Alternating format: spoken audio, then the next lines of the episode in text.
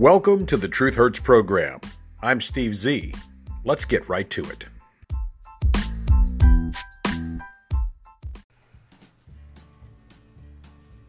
Once upon a time, about a million years ago, in the late 1960s, early 1970s, I guess, I had a friend of mine named Bob. And I remember how cool I thought he was because he got something called a cassette tape recorder. He could play tapes, he could record tapes. It was so cool. We actually made our own little radio station out of it. We'd play records and hold the microphone of the cassette player up to the speakers of the record player. And then we'd announce the songs, and then we'd talk about the weather or the sports or whatever. We thought it would be cool and that one day we'd grow up to be famous DJs. I recall that Bob was very stringent about how he handled this tape recorder. He read the instruction manual from cover to cover. And I remember him saying distinctly, Never press the rewind button before you hit the stop button. You'll stretch the tape. These were the rules of operating the cassette tape recorder and tape player. If you were going to record, you recorded and then you hit stop and then you hit rewind, and then you hit play. You could never go from record to rewind without hitting stop. That was the rules. Even though the machine worked just as well if you did go from record to rewind or play back to rewind without hitting stop first. That was the procedure. That was the way it had to be done. And sure, it only took a second to press the stop button, but in the course of an entire day, all of those seconds added up, and it became quite frustrating. So I bought my own cassette recorder and did things my way. Now, why am I bringing this up to you folks? Well, it's pretty simple. The House Republicans are a little bit upset that the Democrats are not letting them press the rewind button, or the play button, or the record button without first hitting stop. You see, the Democrats have put in their own little sets of rules on how they want things done, and to hell with anything the Republicans want done. So now the conservatives are striking back. Every single bill, every single thing that is happening in the House of Representatives will now be forced to hit that stop button before they can do anything else. You see, the House of Representatives Republicans warned the House of Representatives Democrats not to weaken one of their very few powers in the minority, but they did it anyway. And now the GOP is seeking political payback. A frustrated portion of GOP's conference in the House is attempting to hamstring the House by refusing to allow quick passage of even non controversial bills. Even if they agree 100% on a bill, they are now going to force every member of the House to cast an individual vote on the floor. And sometimes they're adding extra procedural votes along the way. The rebellious Republicans say they're responding to broad anger with how Democrats have been running the House, from the lack of GOP amendment opportunities to those razor wire fences erected around the Capitol.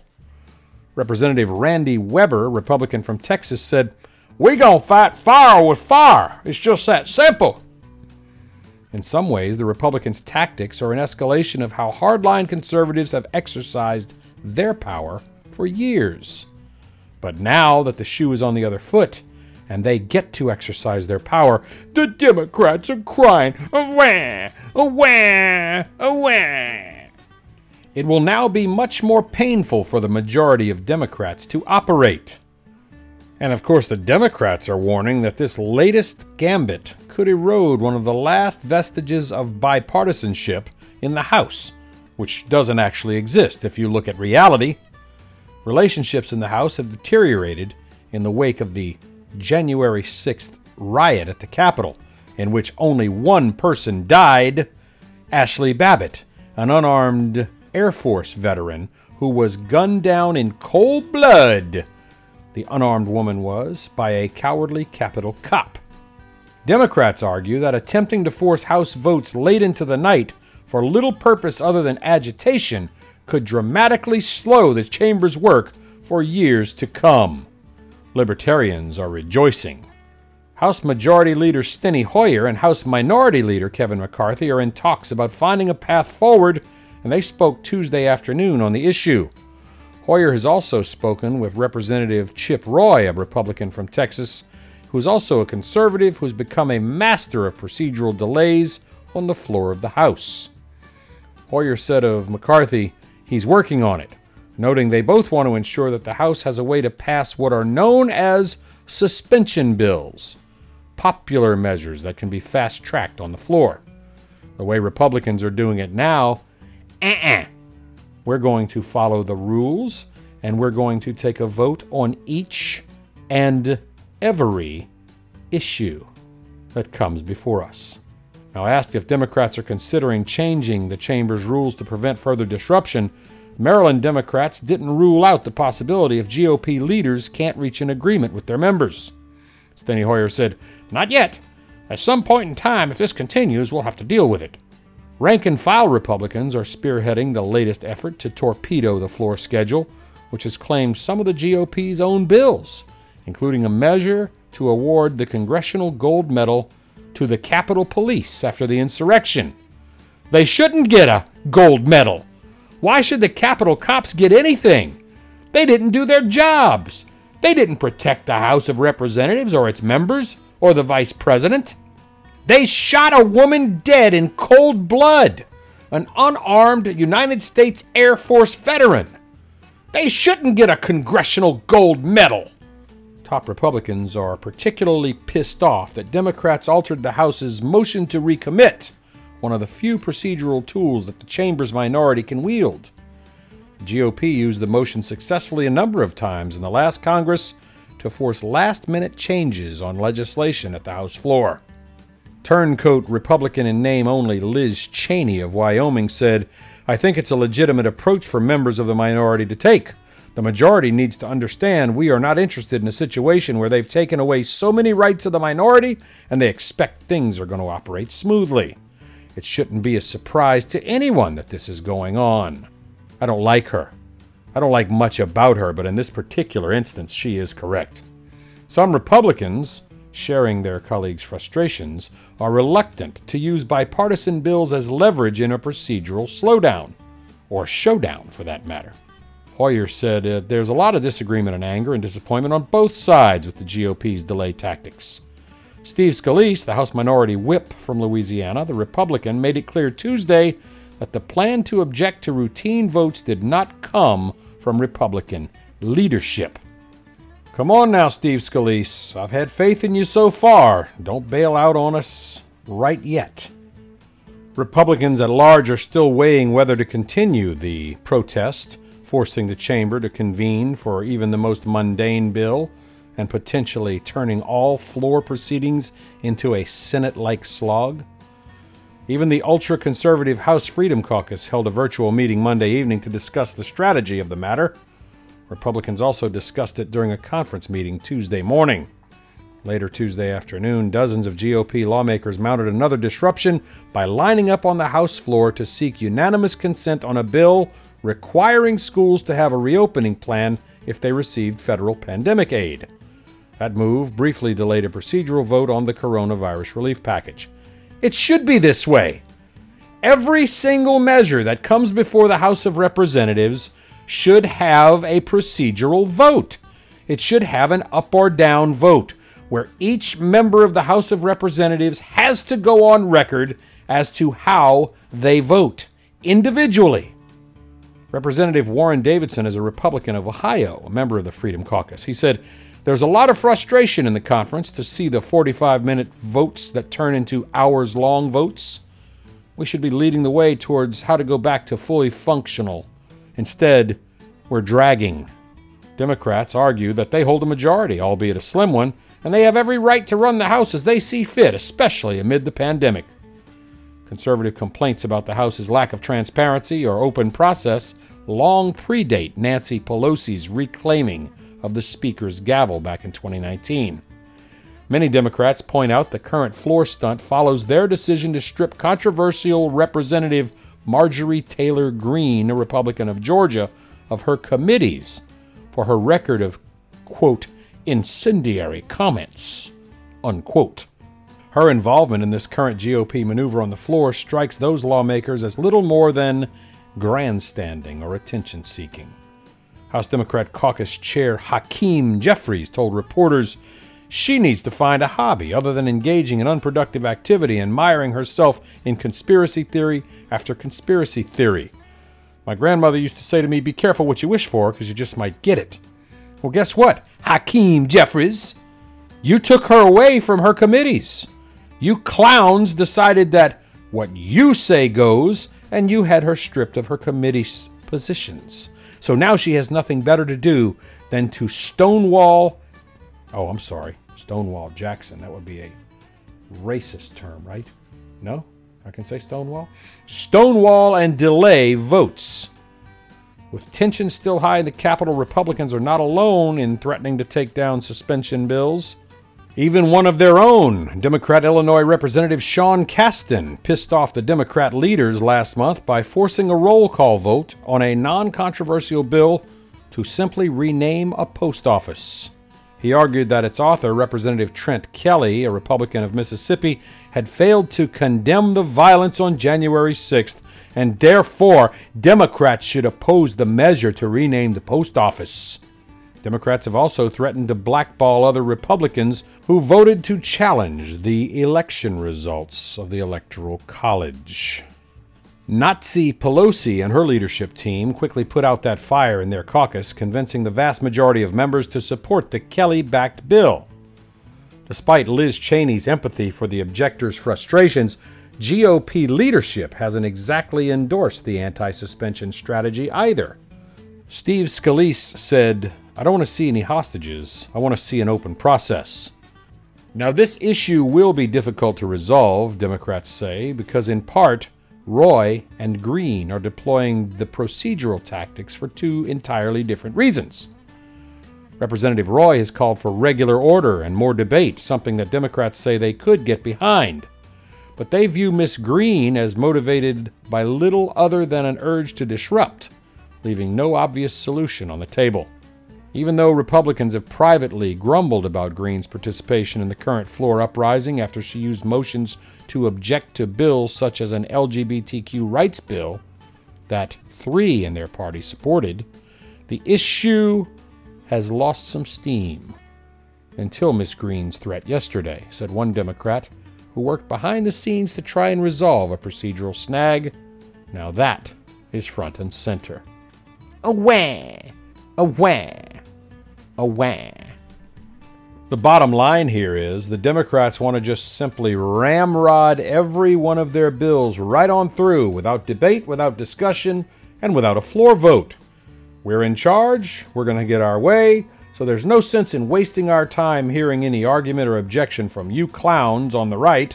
So, we're not going to stand for the fact that you're calling for debate, discussion, or even a vote. Welcome to Socialist America. We'll be right back. Steve Z of the Truth Hurts program. Well, how to piss off half of the population. A story by Burger King. Yesterday, as you all know, was International Women's Day. And apparently, everyone is now pissed off at the home of the Whopper. Monday was International Women's Day, an occasion where many companies try to pander to women most apparently and obviously so that those women will spend money at those companies' establishments. Google, for example, announced it'll be contributing $25 million to the Google.org Impact Challenge for Women and Girls. Netflix created a fund for creative equity. And Burger King? Well, according to an article today written in Best Life, Burger King had the audacity to basically slap women right in the face. The fast food giant celebrated International Women's Day with a campaign deemed so offensive by women that many people demanded an apology and some even threatened to boycott the fast food chain. What did they do, you might ask? In an official Burger King tweet out of the UK, this is over in England, of course, at Burger King UK, They tweeted at 4:01 a.m. on March the 8th, 2021, "Women belong in the kitchen." On International Women's Day, Burger King UK's Twitter account sent out a message that really pissed off their followers. Quote, "Women belong in the kitchen," unquote. Intended to parody the sexist trope that women should seek a life of domesticity, the statement was quickly followed by a string of tweets providing some context to the seemingly offensive message. The brand was actually trying to highlight its new scholarship fund. The tweets that followed provided context to that message. If they want to, of course, was the second tweet. Yet, only 20% of chefs are women.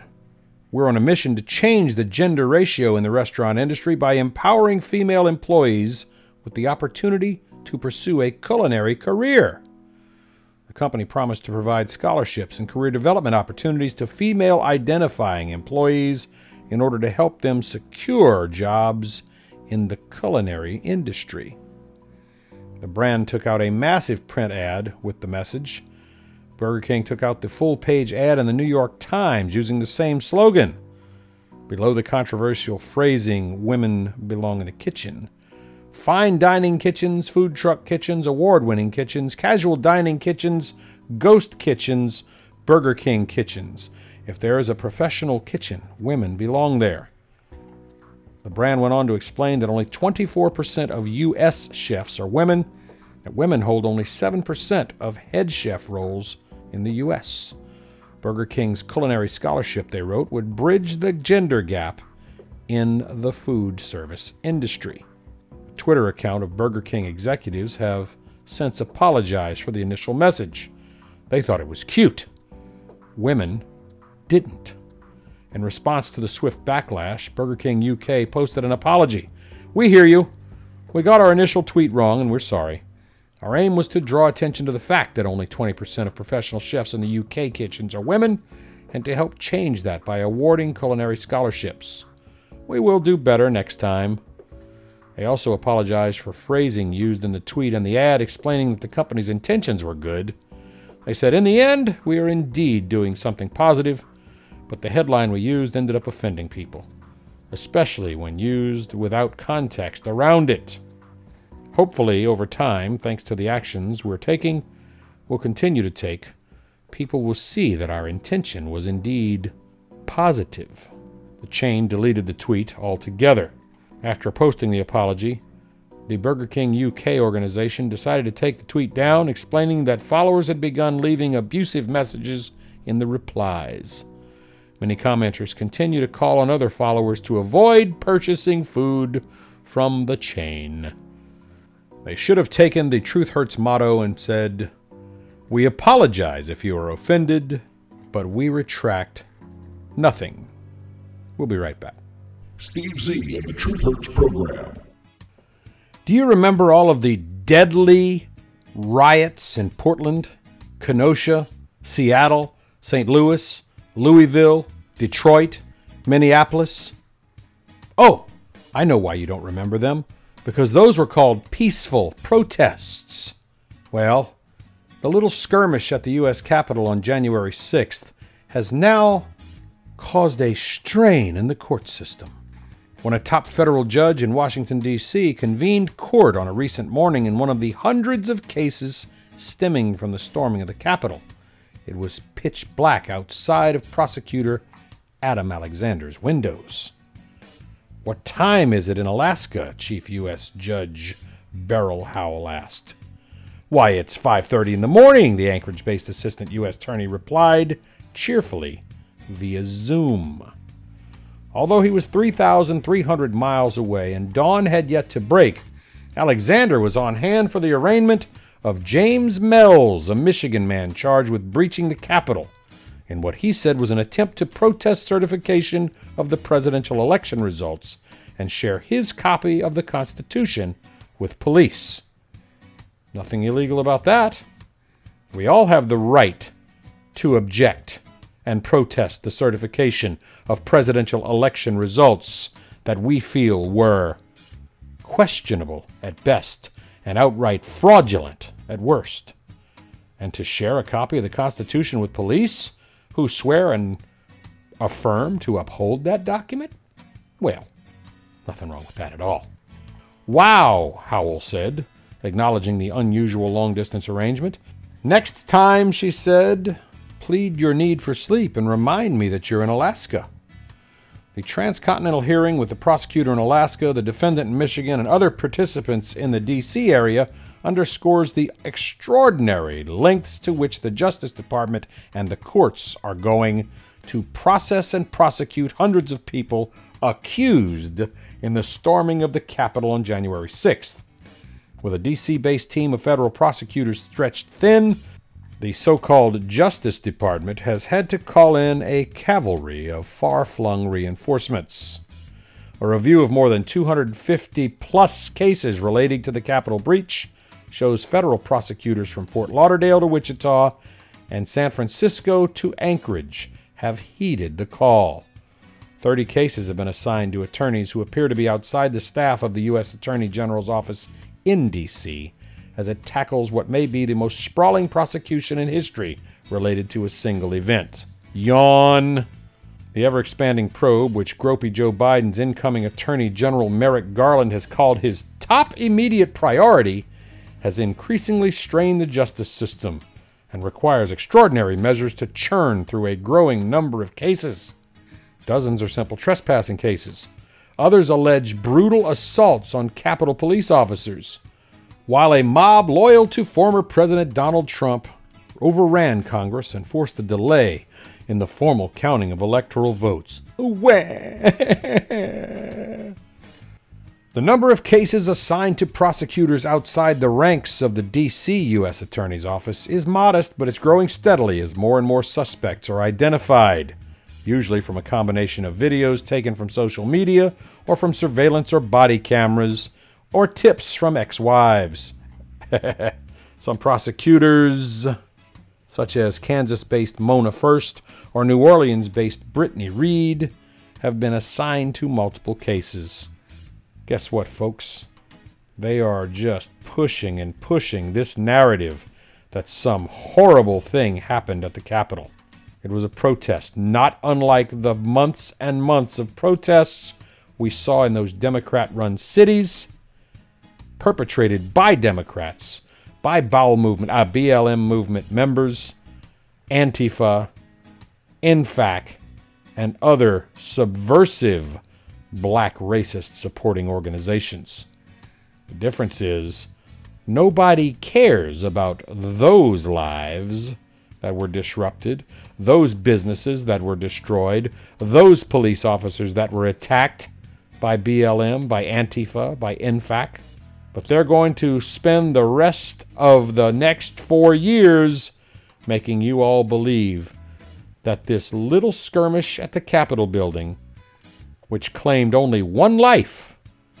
The unarmed white woman named Ashley Babbitt, a U.S. Air Force veteran who was unarmed, was killed by a cowardly Capitol cop. But they don't want you to remember that. So they keep up the lie that five people were brutally murdered at the Capitol, when that is a bold faced lie. Only one person was murdered at the Capitol. A police officer died days later from some other health complication, and across town, at the Ellipse, three very ardent Trump followers died of heart attacks. Such a shame. They can get away with this. And the sheeple, the stupid, ignorant sheeple, keep believing the lies. Steve Z of the Truth Hurts program.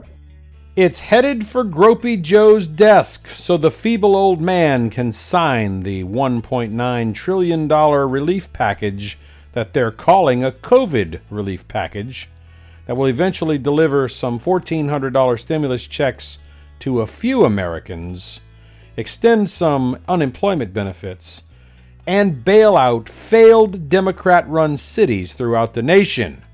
Yes, the House voted 220 to 211 to send the legislation on to Gropey Joe's desk, securing for him the first legislative victory since taking office two months ago. He is supposed to be signing the bill Friday, according to Jen Psaki, the White House press secretary. House Speaker Nazi Pelosi said before the vote, This is a critical moment in our country's history. Today we have a real opportunity for a change. House Budget Chairman John Yarmuth, a Democrat from Kentucky, said, I'm immensely proud that we will soon send this bill to President Biden's desk to be signed into law. We've acted with urgency that the pandemic demands. Again, the legislation will send $1,400 direct payments to individuals who make under $75,000, and $2,800 to married couples who make less than 150,000 a year. Individuals making up to 80,000 and joint filers up to 160 will get some money but not the full amount. The direct cash includes $1,400 per dependent, including adult dependents. And of course, prisoners in prison. There's a $300 a week enhanced jobless benefit through September 6th, and it expands the child tax credit to $3,600 for each of your little churns up to age 5 and $3,000 for your little children between the age of 6 and 17. So the more kids you have, the more benefits you gonna reap. In the morning, Representative Marjorie Taylor Greene, Republican of Georgia, sought to throw a monkey wrench into the process by making the motion to adjourn the chamber, calling it a massive woke progressive bill that should be stopped. The House rejected her motion and kept on going. House Minority Leader Kevin McCarthy said the bill is costly, corrupt, and liberal. Now, even the Biden White House agrees it's very liberal. They called it, quote, the most progressive piece of legislation in history, unquote. Asked on Tuesday whether the package will be the final relief bill needed, Nazi Pelosi told reporters, You're just going to have to ask the virus if it stops mutating if it stops spreading and therefore mutating, then this will be. What's interesting about this virus is that it is resourceful. It mutates, it has variants, and so too we must be resourceful and resilient in how we deal with it. We will be on top of it. The major disappointment to the progressives, of course, is the provision to raise the federal minimum wage to $15 an hour. It was voted down after the Senate parliamentarian said it violated the rules for process of bypassing the 60 vote threshold. It also had some Democrat defections. Chuckles Schumer promised on Wednesday that the COVID relief package will make a big difference in the lives of Americans. He said it does so much good for the American people, and one of our missions is to show people that government can actually make their lives better. He, of course, is full of crap as always. After the Senate passed the measure on Saturday, Gropey Joe said it was one more giant step forward in delivering on his promise that help is on the way, touting direct financial assistance to Americans. In addition to all those child tax credits and direct payments, the bill is going to provide 14 billion out of 1.9 trillion by the way, 14 billion for vaccine distribution, 49 billion for COVID-19 testing, contact tracing, and personal protective equipment. It's going to give $125 billion for kindergarten through 12th grade schools, 40 billion for high school education, 39 billion in child care grants, 25 billion in rental assistance, and $30 billion for public transit. What the hell does that have to do with the COVID 19 virus? Damned boondoggle, pork barrel spending wish list Oh my God, why, why, why do we allow this to go on in America? Steve Z of the Truth Hurts program. Wow, we're out of time for this segment of the Truth Hurts program with Steve Z. Go out there and make it a great day, everybody. We'll see you next time.